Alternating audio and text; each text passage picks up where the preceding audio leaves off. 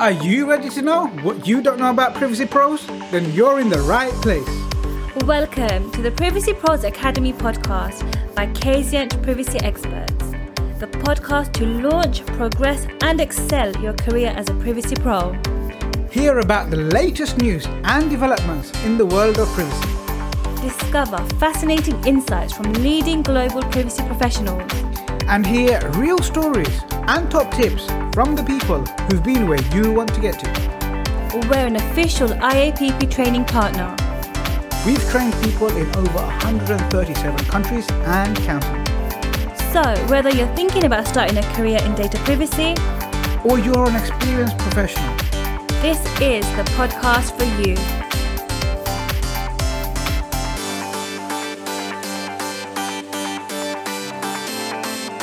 Today's discussion, we're going to take a little deep dive into what is actually data privacy. How do we understand how that actually plays a part in our lives? Are there any laws responsible? And what implications does it have on society? And then how does it actually have an implication on me? And how can I educate myself on the latest threats and scams so I can keep myself protected? And if you're a business, then obviously what responsibilities do you have as a business to make sure you keep that information safe? So let's get straight into it today. Today, I want to start off by looking at a few different things, as I just mentioned. And the first thing I want to understand is, what is data privacy? Let's get into understanding data privacy. And let's have a look at what the actual definition of that is. So when we talk about data privacy, what we're really talking about is the protection of personal information that's collected, stored, and used by businesses and other organizations. And the goal of data privacy is to make sure that when you give up your personal information, when you share your personal information with an organization, when you trust that organization with your personal information, that they actually handle that in a way that's responsible, and not just responsible, but also ethical. And as you might have heard the words or the letters GDPR, GDPR, GDPR being bounced around, data privacy also involves complying with lots of different laws and regulations. And we'll have a light touch on that in a little while as well. Now, I want to talk about the different types of personal data. So when we talk about data privacy and data, it just sounds like just some random words, but what is actually personal information? So the law talks about personally identifiable information. That means that's any information that can directly identify you. That could be your name. It could be your address. It could be your phone number. It could even be an email address. And it's not just as simple as that, because it could be a photo, it could be a video, it could be your phone device number, and it can get really complicated. But there's lots of different types of information. So we've got your normal personally identifiable information that we just discussed, but we also have sensitive personal information. And that's information that can reveal things about your life as an individual, such as your race, your ethnicity, your religion, your sexual orientation, information about your health. And some of this information, if it's not protected, could lead to people discriminating against you. And therefore, when you look at the law does also afford greater levels of protection for sensitive personal information. So that's personal identifiable information, sensitive personal information. Then we have behavioral data. That's data that's related to an individual's online activities, your preferences, your habits, such as your browsing history and your purchase history, and also what you're looking for. And then we have geolocation data. So that's information about your physical location. Where are you actually right now? And that's information that's collected through your mobile phones, your laptops, or any other GPS-enabled wearables that you might be wearing. And all of this information is collected in lots of different ways. We give that information when we fill out forms online, when you register to create an account on a website. Every time you go on a website, you also have these cookie banners, and then you have cookies and other tracking technologies on websites and apps that are following you around and having a look at exactly what it is that you do and how you do it and how long you're doing it for, and then sharing that information with other. And that's what we want to think about is, where is my information going? Who is actually sharing this information and why do they have it? Then you've got your social media platforms. They're also collecting information about you based on what you're putting out there, based on what you're posting, and also based on the content and the profiles that you're actually interacting with.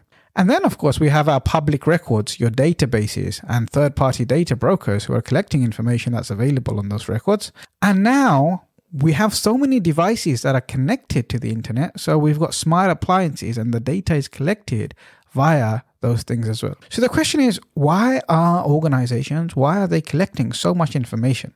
Every time I do something, it seems that some information is being collected about me and taken somewhere. So what is the purpose for this? Is there any good? Or is it all for fraud and other bad stuff like that? So there are actually lots of good uses. So for example, if I go on a website, they can use those cookies to learn more about me, so they can personalize those services to me and give me specific recommendations. So let's say I'm browsing online. Maybe I'm interested in buying a new smartphone. So I think I would be more interested in seeing adverts and information in relation to smartphones rather than seeing random adverts of, let's say, lipstick or perfume.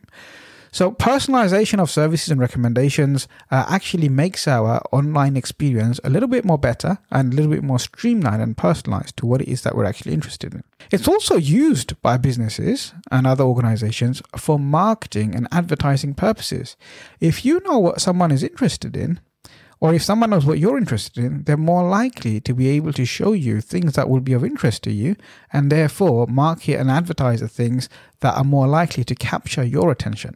And if they know that about you, they also know that about everybody else that's visiting their site or interacting with them, and therefore they can offer the things that will be relevant to people instead of spamming people and annoying them with things that have no interest to you or them. Data can also be used to improve the user experience and make better products and services. If we can learn things about how you're using the website, how you're using a product or how you're using a service, how long you're using it for, where you get frustrated, then we can take that information and really use it to improve that product or that service. It's also needed for legal and regulatory compliance. So, for example, if you have a job, your employer must share your national insurance details as well as how much you're earning with HMRC. And they do that because there is a legal responsibility to make sure, so they can actually make their appropriate tax deductions and use that information in all the ways that they need to. And there is a law in place. So also it's there for legal and regulatory compliance. And the other reason you'll see it being used, especially in financial services, is for fraud detection and prevention. We need to make sure, or businesses need to make sure, that when you're trying to access your bank account, it really actually is you. If you're trying to make a transaction, if you're trying to empty your life savings into somewhere else, then businesses want to make sure that that's actually you and it's not somebody pretending to be you and it's not somebody committing fraud or actually trying to do something evil with your information. So there's lots of different uses for that. Now, I want to take a little bit of a look into the role of data protection regulations.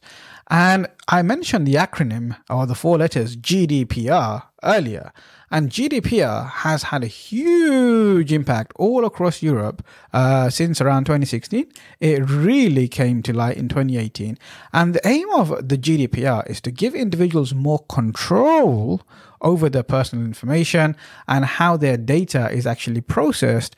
And they also imposes some strict requirements on businesses and organizations on how they collect, how they process, and how they store your personal data. And the GDPR essentially comes down to some key principles. And the first principle is all about transparency. And they say, hey, if you are going to be doing something with people's information, then you need to make sure that information, or that information that you collect and what you do with it, you've told the individual about that. You need to tell them about their rights that they have over this information. And the GDPR gives all of us rights over our information. It says we have the right to be informed. We have the right to access. We have the right for our information to be rectified if we believe there's been an error or if it's not complete. We also have the right to ask for our information to be deleted. We have the right to ask an organization to stop processing our data. And we can also say, hey, I object to you using my data this way. I don't want you to do this with my data. I don't want you to do so-and-so with my data. So the GDPR gives lots of different rights, and it's all based on principles. So we said one of the key principles is transparency. Another one is about data minimization. So that's making sure organizations, when they're collecting information from you, they're only collecting the minimum amount of information they need for what it is that they're collecting that information for. And I've seen too many times organizations asking for everything about your life just because you wanted to buy a product online. It doesn't actually make sense. So when you see stuff like that, start questioning, hey, why do you need this information? What are you going to be doing with it? If all I'm trying to do is read an article, then why do you need to know how old I am and where I live and whether I'm male or female? So the GDPR actually says organizations must minimize the amount of data they collect. It also says if they collect information for one purpose, then they shouldn't use it for another purpose. There are 7 key principles, but we're not going to get into all of that now. If you do want more information on any of that, then reach out to me on LinkedIn or get a copy of my guide, the Easy Peasy Guide to the General Data Protection Regulation. Now, there are other laws around the world. So for example, if you're listening in from the US, then you've got the California Consumer Privacy Act. And what we've seen is the GDPR has inspired lots of governments all around the world to really think about how they're protecting their citizens when it comes to their personal information in this day and age of data privacy. And if you look, it's not just governments that are getting onto data privacy, it's big businesses too. If you look at the adverts on the latest Apple iPhone, Apple have understood that privacy is very important to people. People really care about their information now. There used to be a time when people didn't care. People used to be like, well, I've got nothing to hide. But actually, people are realizing more and more now, they don't want people to know everything about them. They don't want businesses to be spying on them. And therefore, Apple is selling out on all of its latest phones by telling you, hey, we respect your privacy and we're going to make sure that when you use our phone, your privacy is protected. Now, whether that's the case or not, that's a conversation for another day. But we can see privacy is becoming more and more important. And what we're moving into now is the age of privacy or the privacy paradigm. Now, sometimes I'll get family members asking me, well, you've been talking about privacy, but what do you actually mean? So let me explain that before we get into the importance of privacy and the impact it actually has on individuals. Imagine when you come home, or imagine going to your house. When you go to your house, you get to the front door, but you can't get in. You need a key to get into the house because you have security, you have padlocks, you have locks. That stops people from coming into your space and taking things away. Or that stops people coming into your space and staying there when you don't want them to. But you also have windows. And on those windows, you have curtains or blinds, and you draw those blinds. And even inside your house, you have separate rooms, and in those rooms, you have doors, and you might have separate locks. The reason for that is not only do you not want people to come and take things away, but you also don't want people to see what you're doing. You don't want people to see what time you get into bed and what time you wake up. You don't want everyone to know what you're having for breakfast, how long it took you to cook that breakfast, what you're doing with your time. Are you reading a book? Which book are you reading? How long have you reading that book for? Are you now on the phone to someone? Who are you talking to? How long are you talking to them for? What time do you go to the gym? What time do you come back? We are very private with our information. We don't want every single person out there or businesses out there to understand what we're doing with every second of our time. And that's exactly what happens sometimes when we have our devices is there's cookies on there and they're monitoring everything you're doing with your smartphone all of the time, including what you're looking at, how long you've been looking at it for, who you're talking to, how quickly you reply to their messages, how long you take to respond to them, what groups that person's in, what other things those people are interested in. So there's lots of different information being collected about us all of the time. And we need to understand that this has a massive impact on us as individuals. And we also need to understand that we have rights. We have rights that are protected by law. And these rights are not just protected by the GDPR. And it's very interesting. The GDPR came to Europe in 2016, right? And we've had the Data Protection Directive from 1995. And some of you might be familiar with the European Convention on Human Rights, which guaranteed privacy for all European citizens after the Second World War in the 1950s. Let me actually get into the impact on individuals. And there's 4 key things I want to talk about. The first thing I want to talk about is protection of personal rights and freedoms. Now, data privacy makes sure that we as individuals have control over our personal information and we're not subjected to unnecessary surveillance or profiling. And when you impact someone's right to privacy, you start impacting all of their other rights as well. If I know I'm being watched all the time, if I know every message I'm sending is going to be communicated, then that's going to impact my right to freedom of expression. I'm going to think twice about what I'm saying. I'm going to think twice about what I'm doing. if I know all of my movements are being monitored, then I'm going to think twice about where I go and who I go there with and who I meet up with. In fact, let me share a personal story. As many of you will know, I'm very passionate when it comes to protecting human rights. And one of the things I'm most passionate about is the situation we have here in Palestine. And I often demonstrate and go on these marches to ask for peace in the Middle East. Now, the moment we learned that police was using facial recognition cameras to monitor the people in those marches, I stopped attending. I gave up my right to freedom of expression. I gave up my right to freedom of movement because I was concerned about my right to privacy. And that's why the right to privacy is so important. When you impact someone's right to privacy, you start impacting on all of the other rights as well. Look at our brothers and sisters in China, the Uyghur community. It's no secret that they have their privacy violated. On occasions, they have people living with them to observe what they're doing. You can imagine the consequences of having a stranger in your space the whole time watching and observing what you're doing. And essentially, you don't need to have a person doing that anymore. You can do that through surveillance. You can do that through drones. You can do that through microphones. You can do that through other devices. And it starts getting quite creepy and scary what we see happening in some parts of the world.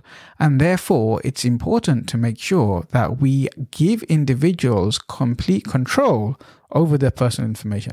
So number one is the impact it has on an individual is if you erode their right to privacy, if you start infringing on the right to privacy, you start infringing on all of the other civil liberties as well.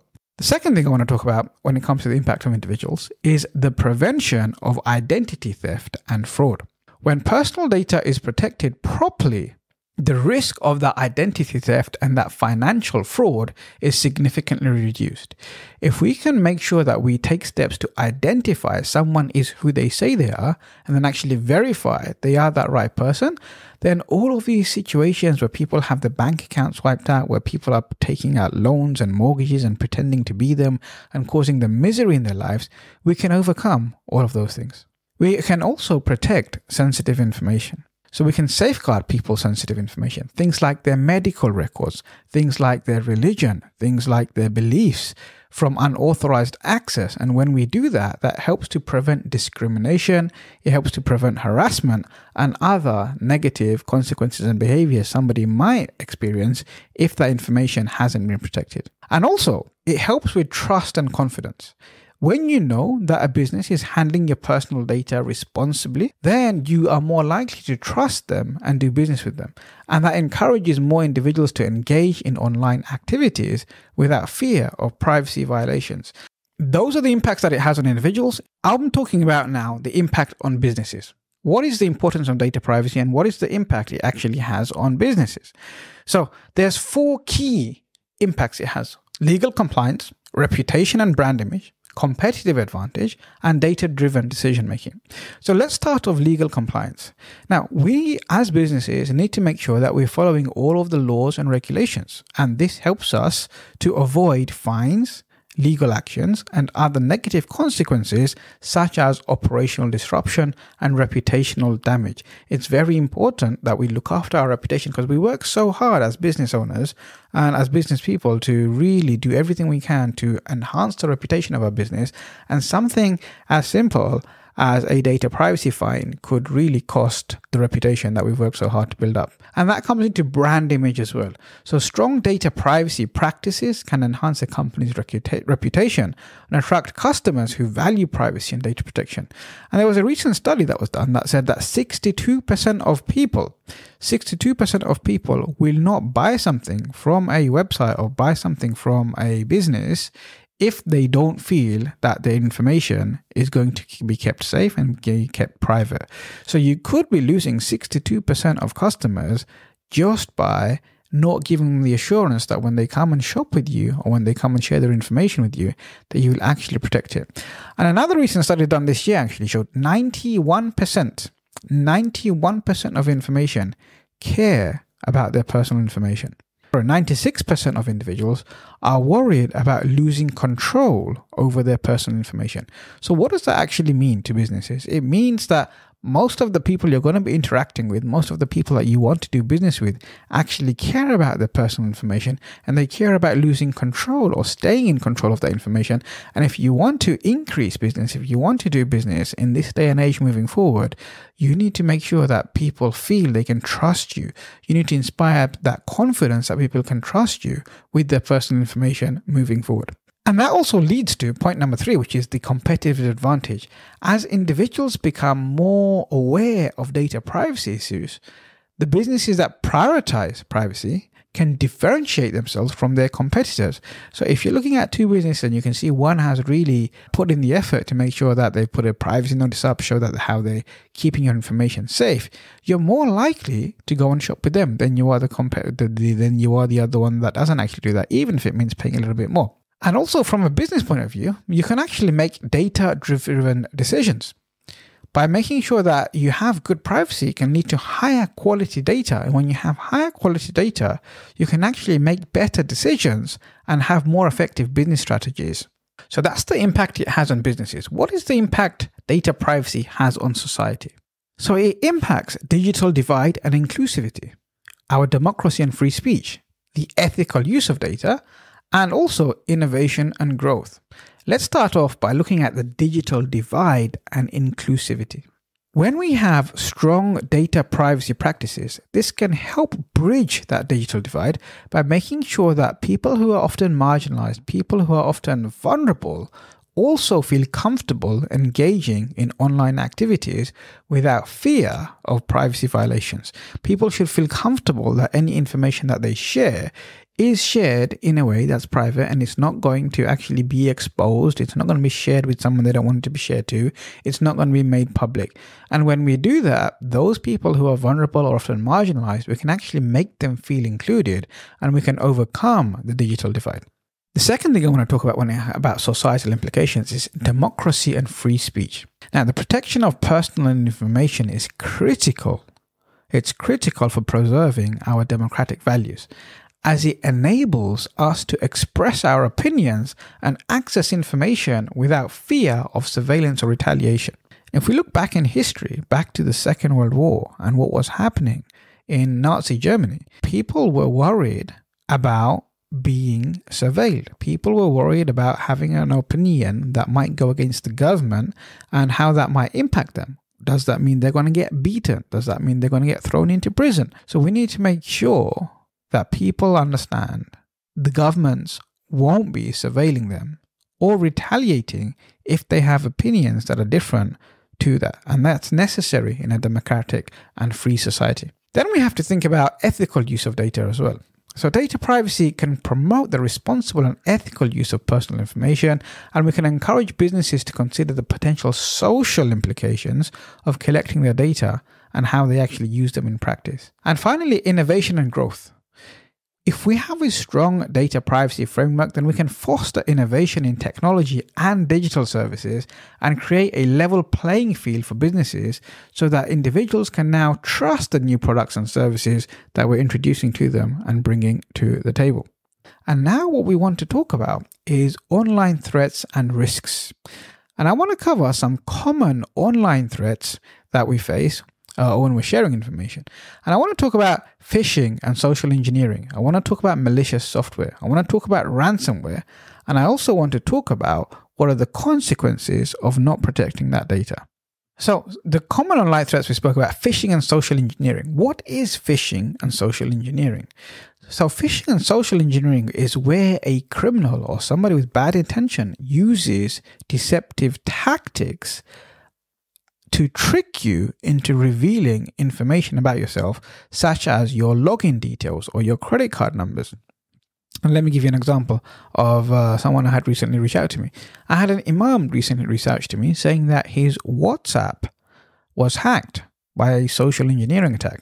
Now, this person, he's very well known in his niche for what he does, and there are people who respect him, and he's got lots of people in his phone book. And there was an account made on Twitter pretending to be some religious institution or pretending to be a university in Saudi Arabia. And they said, hey, we're really interested in having you come here and teach. We want you to teach our students. We're impressed by the work you do. and we want to communicate with you. The best way to do that would be on WhatsApp. So the Imam, he was quite excited. He was like, you know what? Yeah, this would be great. I would love to go and serve and help people in Saudi Arabia. So he was very interested in having this meeting. And they said, oh, look, by the way, WhatsApp video doesn't work in Saudi Arabia. So we're going to send you a code. When you get that code, give it to us so we can actually have that meeting. So this Imam excited. The code comes in from WhatsApp. He shares the code. Next thing he knows is his WhatsApp has been hijacked. It's been taken over. It's been taken over from social engineering. It wasn't actually a university in Saudi Arabia. It wasn't an educational institution. It was a trickster. And now they've got access to his whole phone book. Phishing and social engineering, that's the most common type of attack that you're going to come across. You want to make sure that you understand how to protect yourself against that. And we'll talk about that a little bit later on. So examples of that could include fake emails. Fake websites or messages that appear to be from a legitimate source, but they're actually designed to steal information. So make sure you keep a lookout for it. If it's too good to be true, it probably is. The next thing I want to talk about is malware. Malware is malicious software that's designed to infiltrate or damage computer systems, networks, or devices. And this includes viruses, worms, trojans, ransomware, and other spyware. And we need to make sure that we protect ourselves against clicking any of those suspicious links that would download some of that malicious software, or putting anything into our devices that's also going to be equipped with that kind of malicious software. And ransomware, that's the next thing I want to talk about. That's a type of malicious software that encrypts the files on your computer or your device, which means that you can no longer access them until a ransom is paid. And ransomware attacks can cause significant financial and operational losses as well as reputational damage. If we don't protect the data, if businesses don't protect the data, if we don't take responsibility to protect that data, then it can lead to lots of negative consequences. The first one being identity theft. That's where someone uses your personal information to commit fraud or other crimes pretending that they are you. It could be someone taking out a mobile phone contract under your name. It could be them taking out a loan for lots of money. It could be them purchasing a car. It could be them setting up lots of bank accounts. And everyone else will think that that's actually you that's done that, and therefore you will be responsible for anything someone's done whilst they've pretended to be you. And this can include huge consequences such as financial losses, damage to your credit scores, and think about all of that emotional distress that you're going to have to go through as you try and repair this and figure out the extent of the damage that's actually been done. Then you will actually have financial loss. That's where someone's got unauthorized access to your bank accounts, to your credit cards, and to your other financial accounts, and they've emptied out all of your accounts and made purchases that you now have to pay off, but has nothing to do with you. And these losses can incur indirectly too. It could be through intellectual property or trade secrets. It causes lots of damage to reputation. Data breaches or privacy violations can lead to negative publicity, loss of trust, and damage to an individual's reputation, or if you're a business, damage to your business reputation. And to go and try and repair that reputational damage can often be lengthy and a costly process. Let me give you some real life examples and case studies.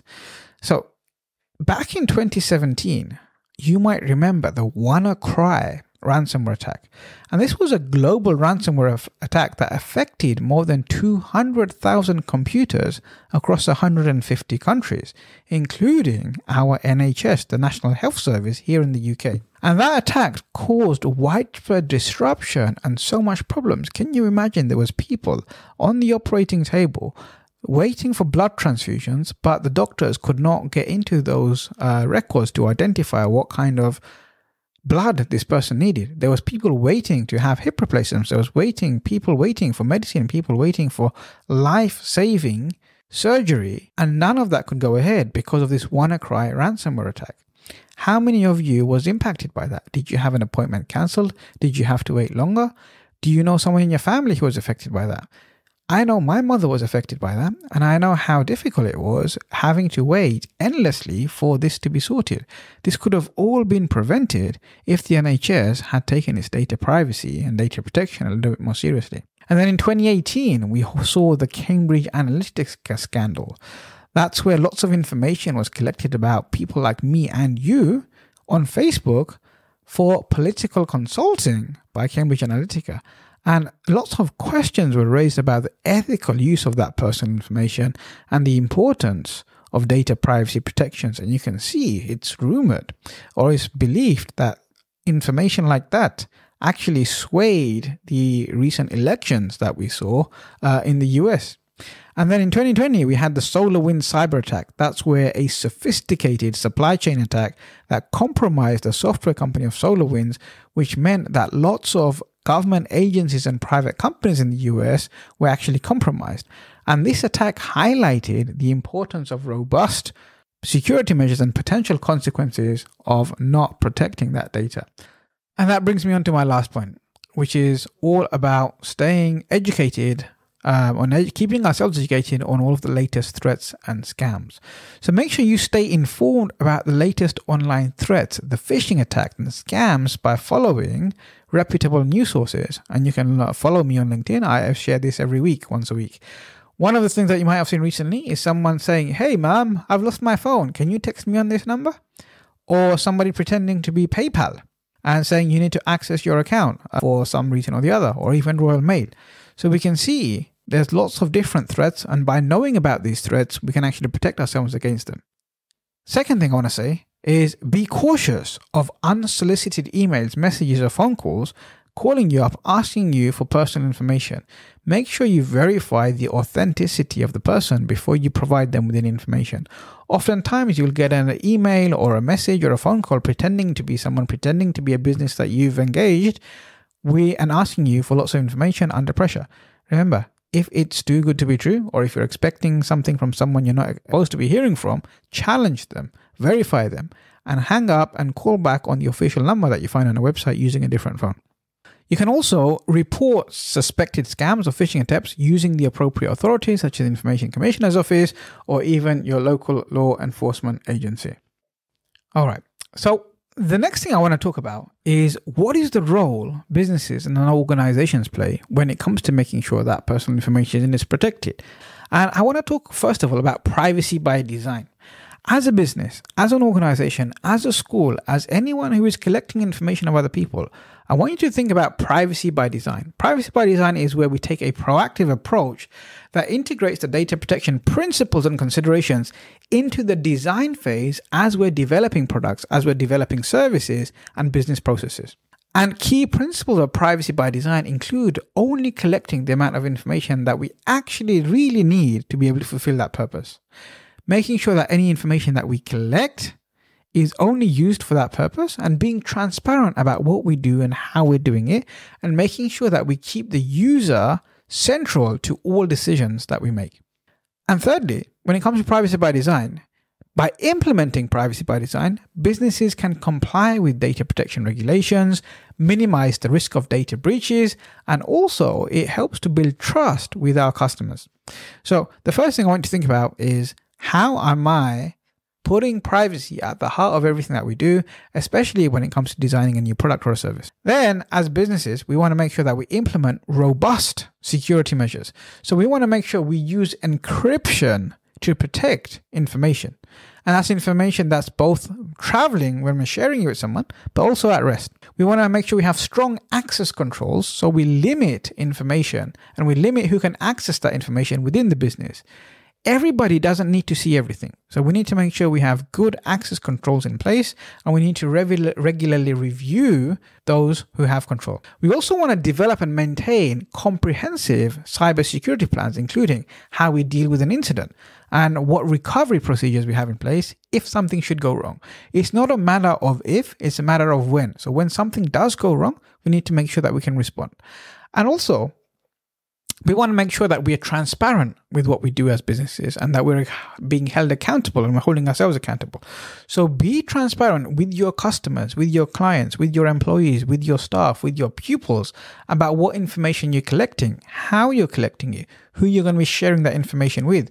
Make sure you provide clear and plain language privacy notices so people can actually understand what's happening. Establish and maintain a culture of accountability within the business.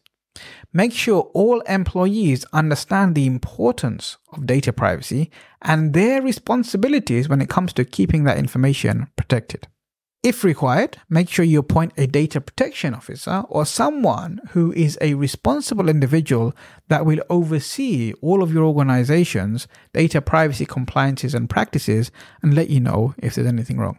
And the other thing I want to talk about is training and awareness for the programs and your employees. It frustrates me the amount of times an incident takes place or a problem happens because an organization hasn't actually trained their employees. Remember, your chain is only going to be as strong as your weakest link. Your business is only going to be as protected as your weakest employee. And when I say weakest employee, I mean someone that doesn't actually understand their responsibilities when it comes to protecting personal information. We need to make sure that we provide, as business owners, as businesses, as responsible individuals running organizations, provide regular training and awareness programs for employees on all things to do with protecting data, on how to keep it safe and how to keep it secure, and best practices. Educate your employees about common online threats such as phishing and social engineering attacks, and teach them how to recognize and report suspicious activities. And make sure you engage a culture of vigilance and continuous learning, and make sure that all of your team stay up to date with the latest data privacy developments and requirements. And that covers pretty much everything I wanted to talk about today. So my final thoughts on this are, number one, data privacy is essential for protecting individual rights and freedoms, maintaining trust, especially when it comes to digital services, and fostering innovation. There are various online threats and risks such as phishing, malicious software, ransomware that can compromise personal data and lead to negative consequences. And three, we need to adopt best practices such as using strong passwords, enabling multi-factor authentication, and being cautious about how and who we share personal information with, and making sure that we do everything we can to protect our data online. And it's a shared responsibility. The responsibility to keep our data private is a shared responsibility between us as individuals and also businesses and organizations. Individuals must take steps to protect their own data, and businesses must also implement robust security measures and also promote a culture of privacy, transparency, and accountability. And we need to make sure there's ongoing dialogue and awareness. It's critical and crucial to maintain an ongoing dialogue about data privacy and stay informed about the latest threats, technologies, and regulations. And by working together and prioritizing data privacy, we can create a safer and more secure digital environment for everyone. And if we all work together, then we can have a world where every woman, every man, and every child can enjoy freedom over their personal information wherever they travel in the world. And that's exactly what I'm here and what I'm committed to doing. If you enjoyed this episode, be sure to subscribe, like, and share so you're notified when a new episode is released. Remember to join the Privacy Pros Academy Facebook group where we answer your questions.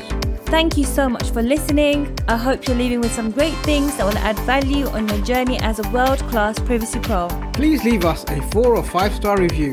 And if you'd like to appear on a future episode of our podcast, or have a suggestion for a topic you'd like to hear more about, please send an email to team@kzn.co.uk. Until next time, peace be with you.